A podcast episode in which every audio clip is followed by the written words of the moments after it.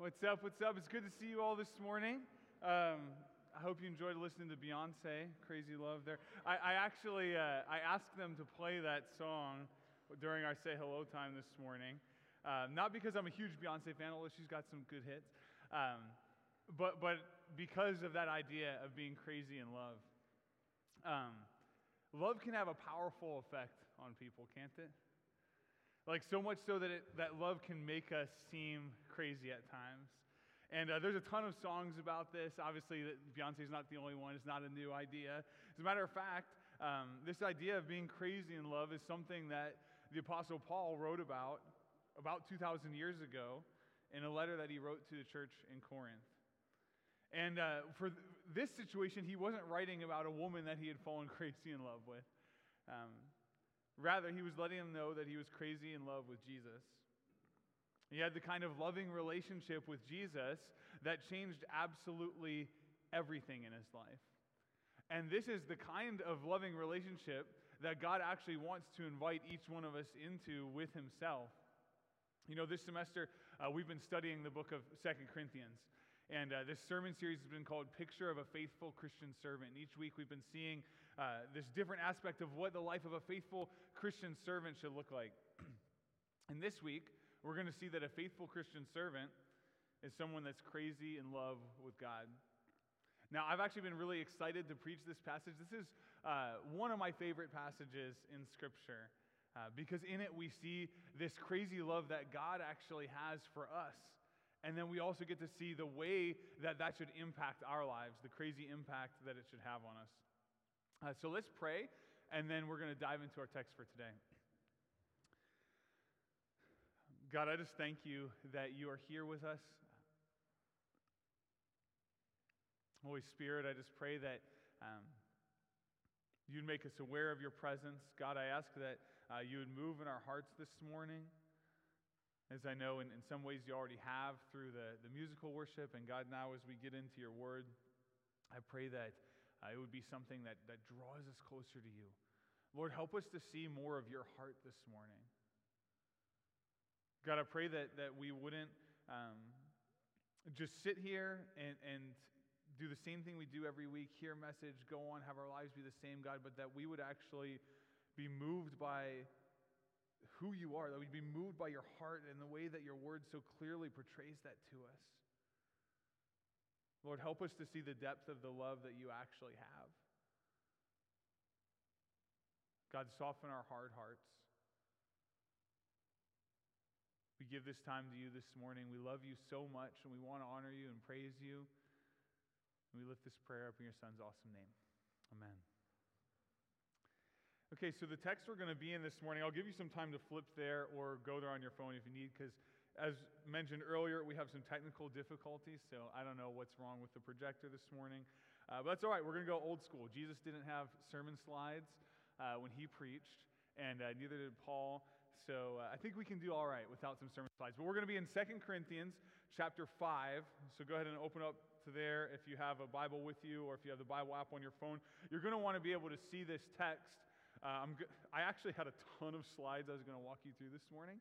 Um, but, that's okay. We're, like I said, we're, we're going to do it the uh, old school way here.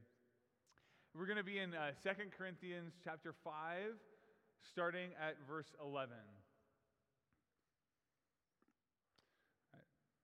This is what it says. Since then, we know what it is to fear the Lord. We try to persuade others. What we are is plain to God, and I hope it is also plain to your conscience. We are not trying to commend ourselves to you again, but are giving you an opportunity to take pride in us, so that you can answer those who take pride in what is seen rather than what is in the heart. If we are out of our mind, as some say, it's for God. If we are in our right mind, it's for you. For Christ's love compels us because we are convinced that one died for all and therefore all died. And he died for all, that those who live should no longer live for themselves, but for him who died for them and was raised again. So from now on, we regard no one from a worldly point of view. Though we once regarded Christ in this way, we do so no longer. Therefore, if anyone is in Christ, the new creation has come. The old is gone, the new is here. All this is from God, who reconciled us to himself through Christ and gave us the ministry of reconciliation. That God was reconciling the world to himself in Christ, not counting people's sins against them. And he has committed to us the message of reconciliation. We are therefore Christ's ambassadors, as though God were making his appeal through us. We implore you on Christ's behalf be reconciled to God. God made him who had no sin to be sin for us, so that in him we might become the righteousness of God. As God's co workers, we urge you not to receive God's grace in vain. For he says, In the time of my favor I heard you, and in the day of salvation I helped you. I tell you, now is the time of God's favor. Now is the day of salvation. We put no stumbling block in anyone's path so that our ministry will not be discredited. Rather, as servants of God, we commend ourselves in every way, in great endurance, in troubles, hardships, and distresses, in beatings, imprisonments, and riots, in hard work, sleepless nights, and hunger, in purity, understanding, patience, and kindness, in the Holy Spirit, and in sincere love, in truthful speech, and in the power of God, with weapons of righteousness in the right hand and in the left.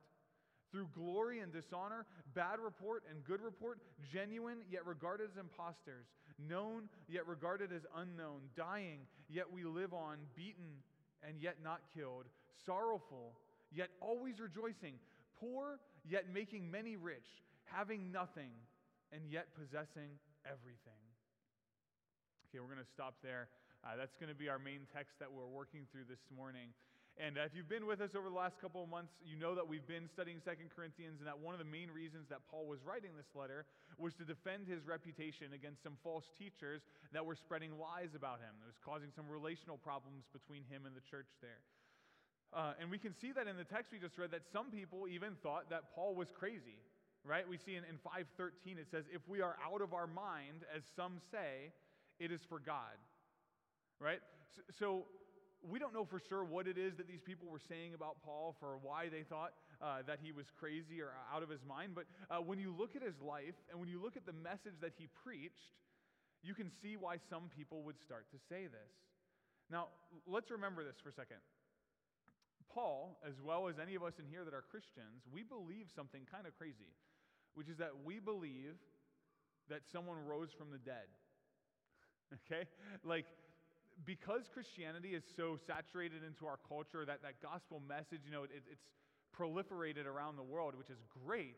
But sometimes I think that we almost forget to see kind of how extraordinary that idea is. That we believe that someone rose from the dead, right? And so when Paul goes around and he's preaching this, he's not preaching in a time where a ton of people have heard this message before.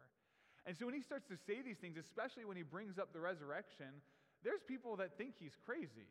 Uh, Acts 17 is an example for you. He's preaching in Athens, he's, he's uh, telling them about the Lord, and then eventually uh, he gets to the resurrection of Jesus. It says in Acts 17 32, when they heard about the resurrection of the dead, some of them sneered. Okay? There's another time in Acts 26. Uh, Paul is uh, he's in prison at this, at this point. He's in, on trial before this king named Agrippa, who is interested in hearing why Paul is in jail. So Paul goes, he shares his testimony with him, uh, and then he gets to this idea about Jesus rising from the dead. And at this point, Festus, who's also one of the people listening to him, it says, At this point, in Acts 26 24, Festus interrupted Paul's defense.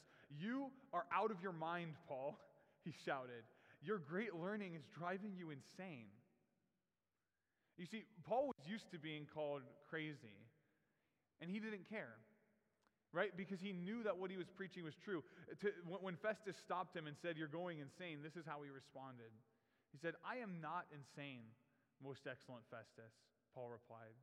What I am saying is true and reasonable. The king is familiar with these things, and I can speak freely to him. I am convinced that none of this has escaped his notice because it was not done in a corner. King Agrippa, do you believe the prophets? I know you do. So Paul's saying, I'm not crazy. All I'm doing, I'm, I'm, telling you what's true and what's reasonable here. As, as crazy as it might seem, this is real history.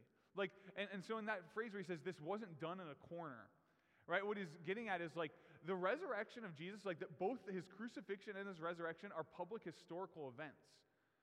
Like there are many, many witnesses to all these kind of things, right? A lot of religions, they kind of come from the idea of, oh, this angel came to me in a vision and said X, Y, and Z. And it's like, well, you can either believe it or you cannot believe it. Right? Our faith is based on something that's actually very public, that Jesus was publicly executed.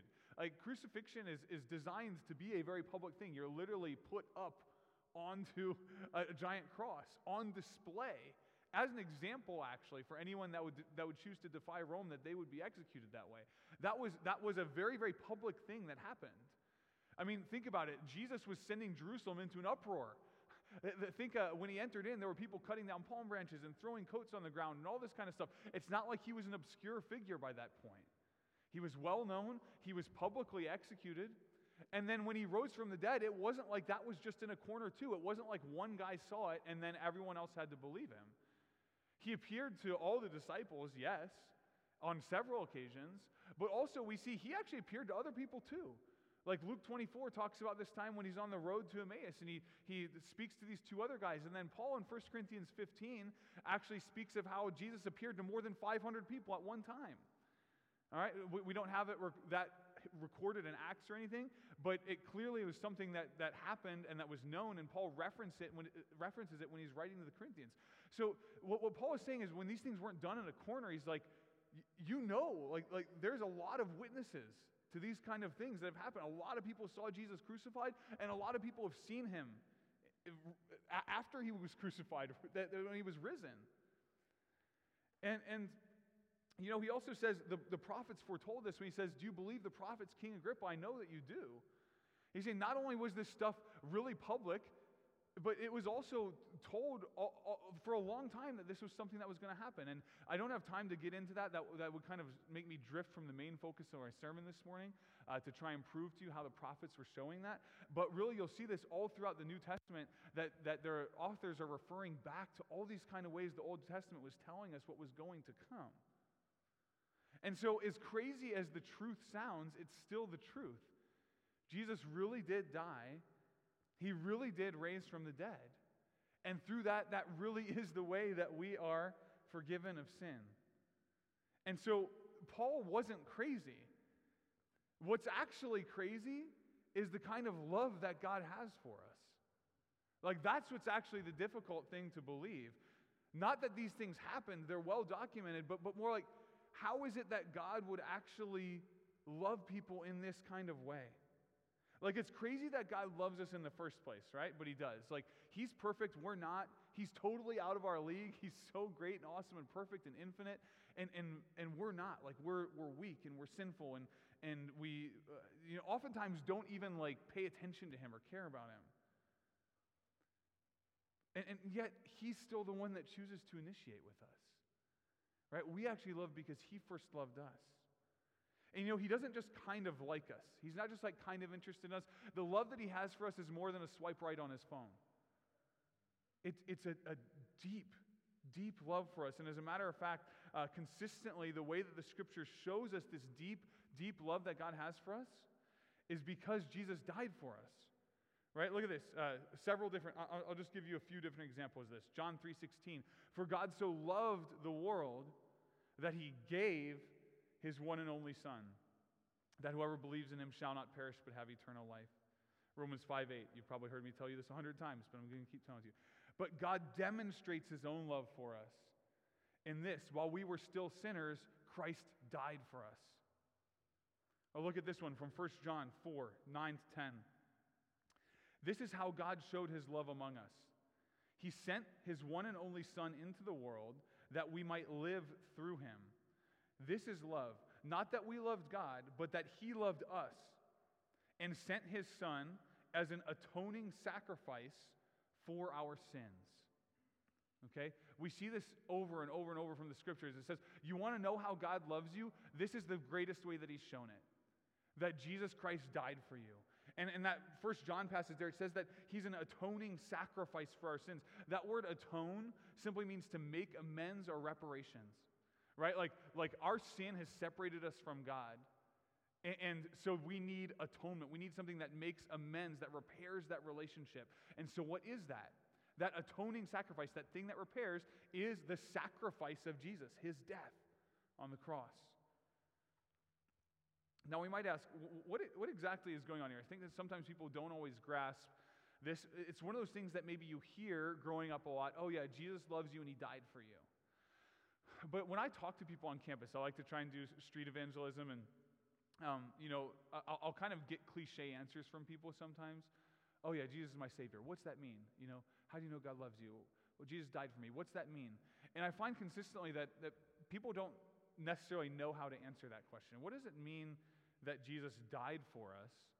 And how does that show that he loves us anyway, right? Because, like, it only shows that you love someone if you die for them if they actually needed you to do it, right? Like, if they're actually in danger, then you dying for them shows an act of love. To, uh, as an example, if I'm stuck in a burning building and, uh, you, you, know, or let's, let's say Anya's stuck in a burning building, um, and I, I run in and I go and I get her out, then, and maybe even I die in the process. I have to toss her out a window to Cassie or something.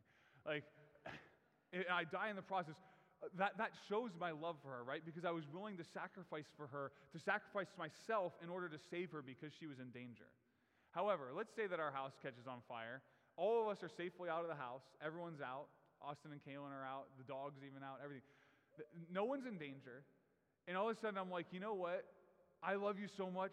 I'm going to run into the house. And I just run into the house and die in the flames. That would not show love, would it? That would just show madness. Right? And, and, and, yet sometimes there's, there's people that I hear that say, well, well, yeah, the death of Christ wasn't really necessary for the forgiveness of our sins. Absolutely it was. The only way that the death of Christ actually shows God's love for us is because we actually needed him to die for us. We actually were in that burning building. This is how Ephesians 2 uh, describes this state that we are in apart from Christ. It says, As for you, you were dead in your transgressions and sins, in which you used to live when you followed the ways of this world and of the ruler of the kingdom of the air, the spirit who is now at work in those who are disobedient. All of us also lived among them at one time, gratifying the cravings of our flesh and following its desires and thoughts. Like the rest, we were by nature deserving of wrath. Okay, I want you to, to be clear about this. God loves you as sinners, right? Like we've seen that. But I also want you to realize this you are not by nature deserving of God's blessing. Like, by nature, we are deserving of God's wrath.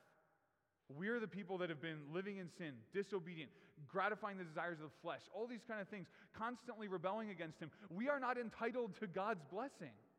What we're actually entitled to is His wrath. That's what we've earned. The Bible teaches that the wages of sin is death. Wages are what you earn when you work, right? The works that we have are works of unrighteousness, and they've earned us God's wrath. And so when we say that Jesus died for us, what we mean is that he literally went and, and he took the wrath of God that we deserve upon himself. All right, I want to teach you a big theological term here that you learn in seminary. It's called penal substitutionary atonement. Okay? Uh, now, I want you to know that term because I, it, it really communicates well what's, what's going on here. All right? Penal substitutionary atonement. I'm just going to break that down for you. First off, this idea of penal, it's, it's, getting at the idea there is a penalty for our sin, right? The wages of sin is death. What is it that Jesus did on the cross? He died. Now, substitutionary, what is that teaching? That there is a substitute that took that penalty in our place. All right? Jesus goes to the cross for us. This is what 2 Corinthians 5:21 was saying when it says, "God made him who had no sin to be sin for us. You get this idea? He, he didn't have any sin, but for us, he takes it on. He becomes sin, it says even. So, so he takes the penalty as our substitute. And then that last part, atonement. Because the penalty was paid by our substitute, we are forgiven of our sin. The repair has been made. All right, and this is what 5, uh, 2 Corinthians 5.19 is getting at, it says, God was reconciling the world to himself in Christ, not counting people's sins against them. Because our substitute Christ took the penalty for us, we are reconciled to God and our sins are not counted against us. That's what it means that Jesus died for us. Now, this idea is actually very present in the Old Testament. It was demonstrated a ton in the sacrificial system, where you would see uh, these animals being sacrificed, their blood being poured out. All this kind of uh, uh, uh, was, was communicating the idea of the sin being put upon these creatures. But none of these things were ever actually able to take away sin. They were always only pointing forward to the one that would truly be able to do that. And in the passage we read earlier, when Paul was on his defense uh, in front of Festus and Agrippa, he even said, Don't you believe the prophets? I know that you do. I have to wonder if he's had Isaiah 53 on his mind, uh, which teaches this idea of penal substitutionary atonement very, very clearly. Isaiah 53, 5 and 6 says this But he was pierced for our transgressions, he was crushed for our iniquities. The punishment that brought us peace was on him and by his wounds we are healed. We all, like sheep, have gone astray. Each of us has turned to our own way, and the Lord has laid on him the iniquity of us all. Right? Like, there, there it is, right there, right? Your sin was put on Jesus, and it's by his wounds that we are healed. This is, this is the beauty uh, of the, the reality that God loves us so much that Jesus came and he took the wrath and the sin that we deserved upon himself. And that's great. But it actually doesn't just end there, right? Not only does he take our sin upon him, but he also gives us his righteousness. Right? 2 Corinthians 5:21. God made him to be sin, uh, who had no sin, to be sin for us. We've already talked about that. So that in him we might become the righteousness of God. It's not just that our sin is taken away, but the righteousness of God, right? Jesus in the flesh, the only one that's ever lived a perfect life, transfers that life to us. And so we call this beautiful exchange that he takes our sin and we get his righteousness. You know, how amazing would it be if you were uh, horribly in debt? Some of you don't have to imagine that. You are horribly in debt. Uh, but, like, what, you're, you're horribly in debt how, great is it if that's just wiped out, right? Like that in and of itself is absolutely amazing. But this is even more than that. It's not just that your debt is wiped out, but that you're also given an infinite bank account. Like, yes, your sin is done away with, but you're also adopted into the family of God, identified in Christ, given his righteousness. This is like this is like too good to be true, right? But this is what the scripture is teaching plainly. This is why I'm taking so long to just clearly walk you through this. I, I don't want you to just be able to repeat things that you maybe learned in Sunday school but never understood the depth of what this is really telling us about God and how He loves you and, and, and what He's done for you. And, and you know what, by the way? He didn't just do this for His favorite people. It wasn't just the people that are really good or, you know, it's like, all right, you did, you, you've gotten yourself halfway there, I'll take you the rest of the half. No, no, no. He did this. The death that he died was for everyone. If you go back to 2 Corinthians 5 14 and 15, you can look back at that in your Bible if you want to. Right? He says, For the love, uh, for Christ's love compels us because we are convinced that one died for all. And therefore all died. And he died for all. That those who live should no longer live for themselves, but him who died for them and was raised again. Jesus died for all. Like he loves all people. You know, the, the verses that we looked at earlier, John 3.16 and, and Romans 5.8, once again, these are teaching that same idea, right? For God so loved who? The world that he gave his only son. You look at Romans 5 8. Matter of fact, I'll, I'll read a little bit earlier. Uh, Romans 5 6 through 8. It says, You see, at just the right time when we were still powerless, Christ died for the ungodly. Very rarely will anyone die for a righteous person, though for a good person, someone might possibly dare to die. But God demonstrates his own love for us in this while we were still sinners, Christ died for us. You see, the, the death of Christ, this, this love that God has, it's not even just for the people that are his favorite, it's for the world. Now, this does not mean that all people are saved. You still have to respond to this gift uh, in, in faith in order to receive salvation. And if you look back at uh, verses 14 and 15, that's even why it says in verse 15, and he died for all, that those who live should no longer live for themselves, but for him who died for them and was raised again. So, yes, there's still a distinction between who he died for and then those who actually live. But what I want to make clear to you is his love, I don't care who you are, what your background is, or anything you're thinking, he loves you, and his death was for you. Now, all of this, why, why does he do all this? Why does he do all this, right? It, it's not just so he has pity on us, right? It's not just because he sees us as miserable creatures who are in a terrible state. It's like, ah, yeah, let me throw you a quarter. You know, some, maybe the way we, we look at a homeless man on the street, we don't really want to invite him into our life. We don't want him in our home.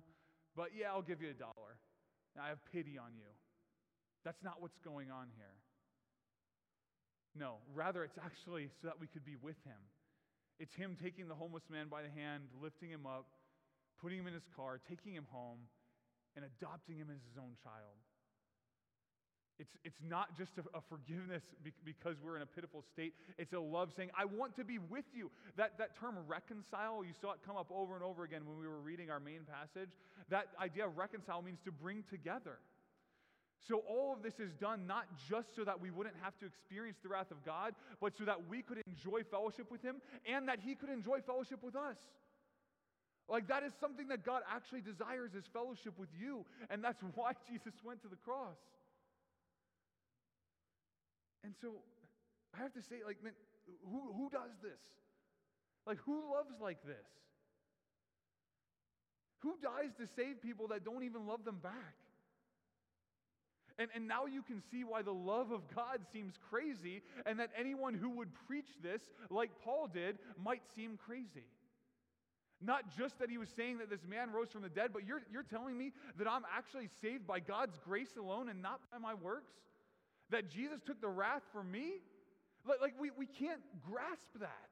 And you see Paul consistently actually fighting this in the New Testament where people just, they, they can't believe in this idea of salvation by grace alone. They always want to add in this other type, yeah, yeah, well, we're saved by that, but we're also, we got to put all these works and we got to be circumcised and we still got to follow the law. It's like, no, you're saved by the blood of Jesus. And that's it. That is what saves you. This is the scandal of grace like, like we, we just have the, hard, the hardest resistance to this in our hearts of seeing the incredible depth of love that God has for us. But when you become convinced, it's the kind of thing that changes everything. And, and this is what Paul wrote in 2 Corinthians 5:14, right? For Christ's love compels us because we are convinced that one died for all and therefore all died. And so you see this kind of, of radical life transformation that happens in Paul and why he's fine being called a crazy man in Athens and uh, before Agrippa and, you know, whatever. People might say that about him in Corinth. Say, whatever, if, if all that happens, that's fine. If we're out of our mind, it's for God. Because he is totally convinced of this love. And this love is the kind of love that, as crazy as it is, has a crazy impact on us. You're made into a new creation. Right? That's what 2 Corinthians 5:17 says. Therefore, if anyone is in Christ, the new creation has come. The old is gone, the new is here. You are made new. Like, once again, see, God isn't just trying to tell you, do better, be better, reform yourself. Saying, I'm going to transform you into a new person. This is why the Bible talks about being reborn. As you're made into this new person, what does this life look like? Well, well, first off, it's a life that's lived with God. Right? We talked about that idea of reconciliation. 2 Corinthians 5:18 it says, "All this is from God who reconciled us to himself through Christ." That we experience fellowship with him. Real fellowship, real connection with God. What does that look like in the life of a Christian? Well, first off, it means that we're people that speak to Him. You know, when, when, we pray, we don't pray because we were taught that this is what you do before your meal. Or, or, you know, here's some words to memorize and say before you go to bed every night and every morning when you get up. It's like, no, like, like I know the God of the universe. He hears me, He listens, He asks me to come before His throne, and I'm going to do that. You know, Philippians 4 6 to 7 says, Do not be anxious about anything, but in every situation, by prayer and petition, with thanksgiving, present your requests to God. And the peace of God, which transcends all understanding, will guard your hearts and minds in Christ Jesus. For the Christian, prayer is a real thing. Because we know the love of God, we know that He actually hears our prayers, wants us to bring them before Him, wants to respond, wants to guard our hearts and minds in Christ Jesus. Like, like do you struggle with anxiety? I'll bet you do. This is, this is something that, that God wants you to bring to Him because He loves you and cares for you. He wants to guard your heart and your mind. He's literally reconciled you, given you the opportunity to have fellowship with Him. That as you walk with Him, you don't have to live your life in fear and anxiety. You're literally walking with God Almighty. You know, we're, we're people, as we live this life of being reconciled, brought together with God, that we find real comfort in Him. Right? Paul wrote about this at the very beginning of his letter in 2 Corinthians chapter 1, verses 3 and 4. He says, Praise be to the God and Father of our Lord Jesus Christ, the Father of compassion and the God of all comfort, who comforts us in all our troubles. You know, for the Christian, we, we have such an awesome advantage in going through every kind of struggle and trouble because we know that we don't just have to tough it out on our own. But there's a real God that loves us and cares for us and walks with us through that. And we're people that listen to Him right? Like, like, that God has given us instruction. Look at all that He's told us in His Word. We, we should be people that are hungry to hear from Him, that are hungry to know His Word, to apply it, to, to pray that God would lead us and guide us. He's given us His Spirit to do that. You know, I think of, uh, I love the prayer in Psalm 27 11. It says, Teach me your way, Lord. Lead me in a straight path because of my oppressors. This is the, the reconciled life with God, this life with Him or people that speak with him, that find comfort in him, that listen to him. There's a real fellowship here. It's not just being a Christian doesn't mean that you come here on Sunday mornings. It, it means that, that you have been forgiven of your sin, you've been brought together with God, and you live life with Him, knowing that you're forgiven in the blood of Christ. You know, as, as we live this life with Him, we start to realize that the reason for which we are alive changes. In uh, 5:15, you know, Paul said he died for all that those who live should no longer live for themselves, but for him who died for them and was raised again. When you understand that you owe your whole life to Jesus, you realize that he should be king rather than you. Right? Like your opinion about whatever is best has to submit to whatever God says is best. Now, these two things won't always be in opposition to each other, but sometimes they will. And, and for the Christian, we, we realize okay, I'm not king anymore. It's, I don't live for me, I live for the one who died for me and rose again. And so here, here's some examples of what I'm talking about with this this idea of the reason for which I live. First off, uh, the way that you spend your money um, is going to be the way that God would want you to, rather than the way that you would want to.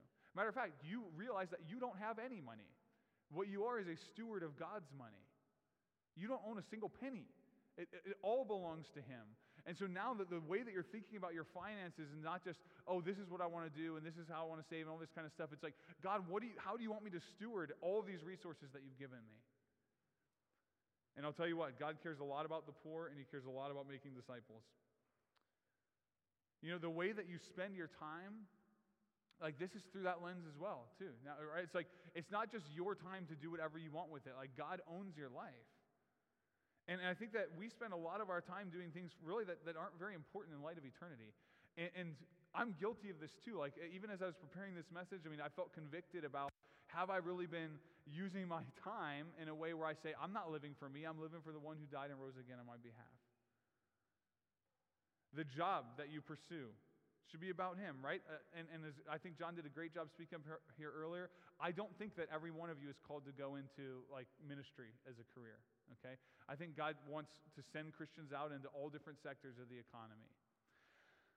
But um, what, what I do know is that whatever you find yourself doing, it must be through the lens of realizing that you're there to love God and love people. Like you're there to glorify Him. So if that means that you're going to be working in finance, then you're still going to find a way to say, God, how can I work as a person in finance to your glory? And that is my first and primary objective in why I'm doing this. You know, if you're an architect or a, teacher or a businessman or an engineer or whatever it may be, with all these kind of things, it all comes back to I don't live for myself anymore. And that, that requires you to get up every day with an understanding of God, what is it that you want me to do with all of the, the opportunities, the resources, the situations that you put me into? For right now, for most of you, you're students. How can you be a student to the glory of God? That is something for you to pray about and wrestle with Him with. Right? Ask God, why have you put me in the classes you put me in, next to the people you put me around? At the University of Cincinnati, why am I here and how can I live in this space for your glory? You know, the, the spouse that you pursue, if you pursue one at all, should be about him, right? Like, like your life is not about you anymore, it's about him. And, and so if your whole life is about living for Jesus, I, I hope that it would be clear that it makes sense. It, it doesn't make sense to link up with somebody else that doesn't have their whole life about Jesus. Okay? I, I don't know where we get this idea where it's like, well, you know, as long as the other person kind of respects my religion or something, it's good. It's like, no, that's such a shallow view of what God has called you to. Like God has called you to complete and utter devotion to Him in your life. Everything is about Him. How in the world does it make any sense to link up most closely with somebody that isn't trying to do that same thing? That'd be like me saying, I'm heading over to Langsam and tying myself together with someone else who maybe is heading over towards CCM. Like, it, it, it, it's not going to work well, right? Like, we're trying to walk in two different directions. The only way I'm tying myself to anyone is if they're going to that same place. You know, this life in Christ, the, the way that his love changes us, it, also causes us to see people differently. Right? He says in, in 2 Corinthians 5:16, he says, So from now on, we regard no one from a worldly point of view. Though we once regarded Christ in this way, we do so no longer. Right, we regard no one from a worldly point of view. What does it mean? What does it mean to, to regard someone from a worldly point of view? Uh, well, one thing I would say is that uh, you kind of rank them, right? Like, like all of us, I think, have this sinful tendency to rank people based on their usefulness to us. But how successful are they? How intelligent are they? How beautiful are they? How talented are they? Right? We like interacting with people that are high in those things, and, and we oftentimes want to avoid people maybe that are low in those things. And you know, basically, it's, it's a very selfish way of viewing people. It's a very worldly way of looking at their value based upon what they have to offer rather than who they are and whose image they're made in. And you know, Paul says that even used to look at Jesus this way. There was a time when Paul did not see Jesus for who he really is. Right? There's a time that, that Paul was persecuting all the followers of Jesus. He, he, he viewed Jesus as someone, he viewed Jesus as a troublemaker, a deceiver, and, and there are still plenty of people that view Jesus that way today. Uh, there are still others that, that are viewing Jesus from a worldly point of view. Maybe it's not as bad as what Paul was doing initially before he became a Christian. But there's still a lot of people out there say, oh, yeah, I think Jesus is a great teacher. I, oh, Jesus, Jesus is good. I, he stirred things up. He was a revolutionary. He was a great movement leader or an important historical figure. Maybe he was even a prophet. All those kind of things are still viewing him from a worldly point of view. He says, I don't view Jesus that way anymore. When, when Paul came to see Jesus for who he actually was. He appeared to him on the road to Damascus, knocked him blind, and nothing was ever the same again. He came to realize Jesus is the Son of God. And so we don't view him from a worldly point of view anymore. We understand who he actually is. And when we come to understand who Jesus is, he transforms us, makes us these new creations. And what happens? Not only do we view Jesus differently, but we start to view people differently now. Rather than just like, oh, I, I'm going to view you based on what you have to offer me, I'm going to view you based on the way that God views you. That you, you are an infinite being that is, in, in, and what I mean by infinite being, infinite is not actually the right term, everlasting. That like your soul is going to continue on into eternity. And I'm going to view you as someone who's made in the image of God, who's precious enough that Christ would die for you. And, and you're going to spend somewhere in eternity. Like, like that, that's not viewing people from a worldly lens. And, that's, and Paul didn't view from a worldly, worldly lens. And that's why he was willing to go and preach the gospel in all these different places, uh, willing to sacrifice all these different kind of things and go through all this kind of hardship. Why? Because he knew how desperately people needed to hear about Jesus. In 2 Corinthians 5.11, the first verse we read from our main passage, it says, Since then we know what it is to fear the Lord, we try to persuade others. And the verse right before that, in verse 10, he talks about how we're all going to stand before the judgment seat of Christ. That's a scary thing. That's a scary thing if you've got a lot of sin in your life. And, and so, what is it that we try to do? We try to persuade others. And that's where he gets in this whole kind of thing, telling us how there's this way we can be reconciled and not have our sins counted against us. That we can be people who are reconciled to God. And so way he says, we're, we're Christ's ambassadors. Like he's making his appeal to us be reconciled to God. And, and, and I would say that that's the next thing that happens in your life. You become an ambassador right? 2 corinthians 5.20 we are therefore christ's ambassadors as though god were making his appeal through us. We implore you on christ's behalf be reconciled to god. An ambassador is someone who uh, represents another country right so if i was an ambassador to another country i would go and i would live amongst that country but ultimately my citizenship is still here in the united states and i represent the united states in everything i do from the way that i speak to the way that i live and, and as Christians, we are new creations. We are new citizens, right? Our citizenship is actually in heaven now. But where are we living? We're still living in this other place. We're living in this world. And so we live here as ambassadors, speaking and representing the kingdom from which our citizenship has actually been transferred to. And you know, we do this, one, for the good of others right? Because we, we see that the need that there is. As Paul wrote in Romans 10, he said, you know, uh, how, how then can they call on the one that they've not believed in? How can they believe in the one in whom they've not heard? How can they hear without someone preaching to them? And how can anyone preach unless they are sent? As is written, how beautiful are the feet of those who bring good news. So we understand, of course, that, that people need the good news. And knowing the fear of the Lord, we try to persuade others. But you know, when we do evangelism, when we act as ambassadors, it's not just for the good of other people, it's also for the good of God. Right? Like, God actually cares about the salvation of all people. 1 Timothy 2 3 to 4 says, This is good and pleases God our Savior, who wants all people to be saved and to come to a knowledge of the truth. You know, Jesus didn't go to the cross with indifference. He actually cares about how you and everyone around you responds to his, his call to salvation. And this is, uh, I think, something that we neglect far too often when we think about evangelism. We never really think about the, the fact that God wants his name to go forth. He wants people to be saved. He, like, we only think about it from terms of, yes, people need it, but like, what about the one that we love even more, God? And how he desperately wants his people to be reconciled to him. You know, I was moved by a story of these uh, two Moravian missionaries. Moravia, it's an area that was in uh, what's now present day Germany. These guys lived in the 1700s.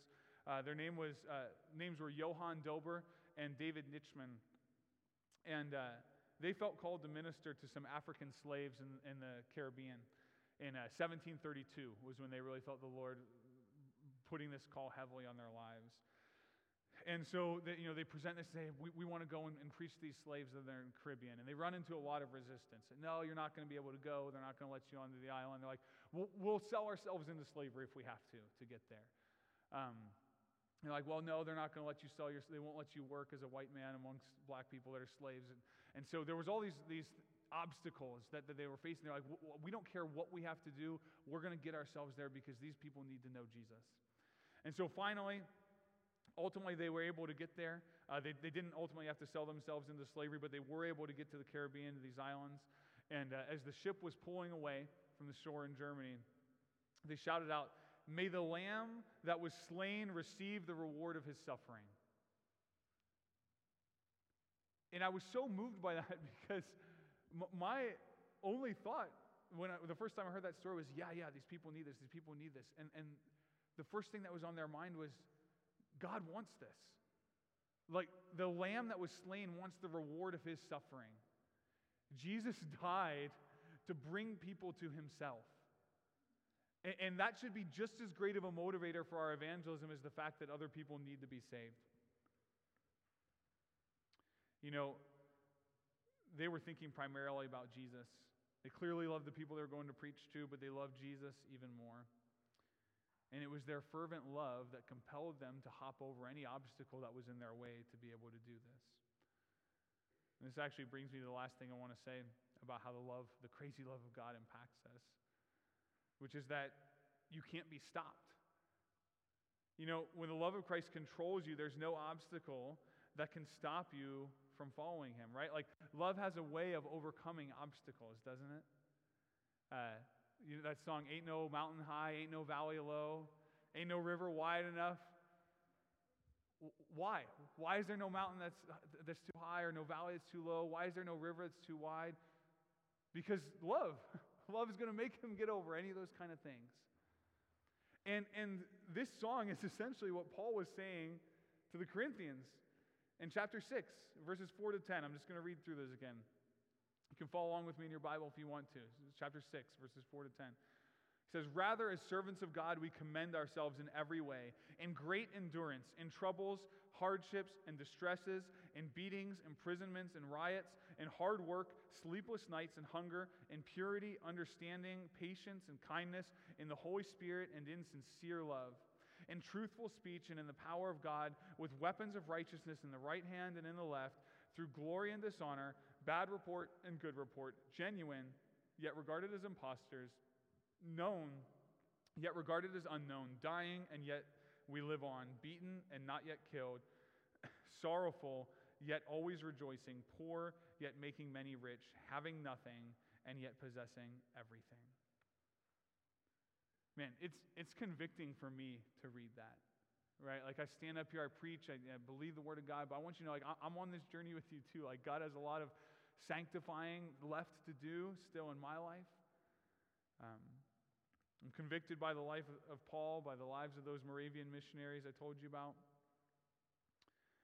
But I understand that, that God's love has, has impacted me in a crazy way, and I want it to continue to impact me even more. And, and I don't know what kind of obstacles may be in your life or in my life going forward. But man, may we be people that cast every single one of those aside in our pursuit not to live for ourselves, but for Him who died and rose again on our behalf. Let's be people that are done with fear, done with distractions, done with all this, this stuff that, that just frankly is, is very, very worldly, and, and, and cast that view aside. Say, we're not going to view people from a worldly point of view anymore. You know, what can stop us when we have the love of God? I love that last line in, in verse 10 there. He says, uh, having nothing, yet possessing everything. Having nothing, yet possessing everything. We have been given everything because of Jesus. We have been given the righteousness of God. He took our sin away, He gave us His righteousness, He's adopted us as His children. What is there left that this world has to offer us? And so, as I draw to a close here, my question for you is how is it that you will react to this crazy love of God? First off, if you don't know Him, like, are you going to come to Him for salvation? 2 Corinthians 6 1 to 2, it says, As God's co workers, we urge you not to receive God's grace in vain. For He says, in the time of my favor I heard you, and in the day of salvation I helped you. I tell you, now is the time of God's favor. Now is the day of salvation. Man, if you are, are at a spot where you're not close to Jesus and, and you're still in your sin and, and, and you don't even know uh, if you want to follow him or not, I just urge you, man, today, let today be the day of salvation. And, and if you have questions about what it means to enter into a relationship with Jesus, there are going to be people around the room uh, the back here during the worship time, we're going to have lanyards on that say, How can I pray for you? I'll be back there. Um, me or any of the others will be happy to speak with you about what it means to enter into this relationship with Jesus, to, to, to experience this crazy love that He has for you. He already died for you, but will you be one of the ones that lives? And then for those of you that do know Jesus, like, will, will you, like Paul, have the attitude where you say, we no longer live for ourselves, but for him who died and rose again on our behalf. You know, Jesus died for you. Will you live for him? Let's pray. God, we thank you um, that you're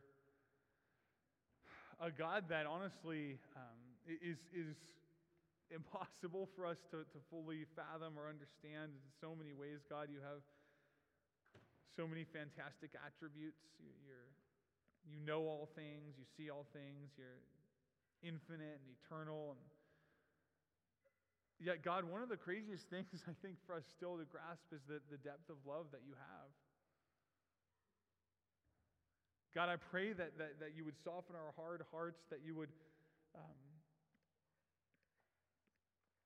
just, God, God, touch our hearts. Melt their ice that, that is, is so cold to your love. Help us, Lord, to, to receive the grace that you give us. God, I thank you for that, that beautiful reality that in, in Christ you're, you're no longer counting our sins against us. God, I pray that, that today would be the day of salvation for, for any that are here that don't know you.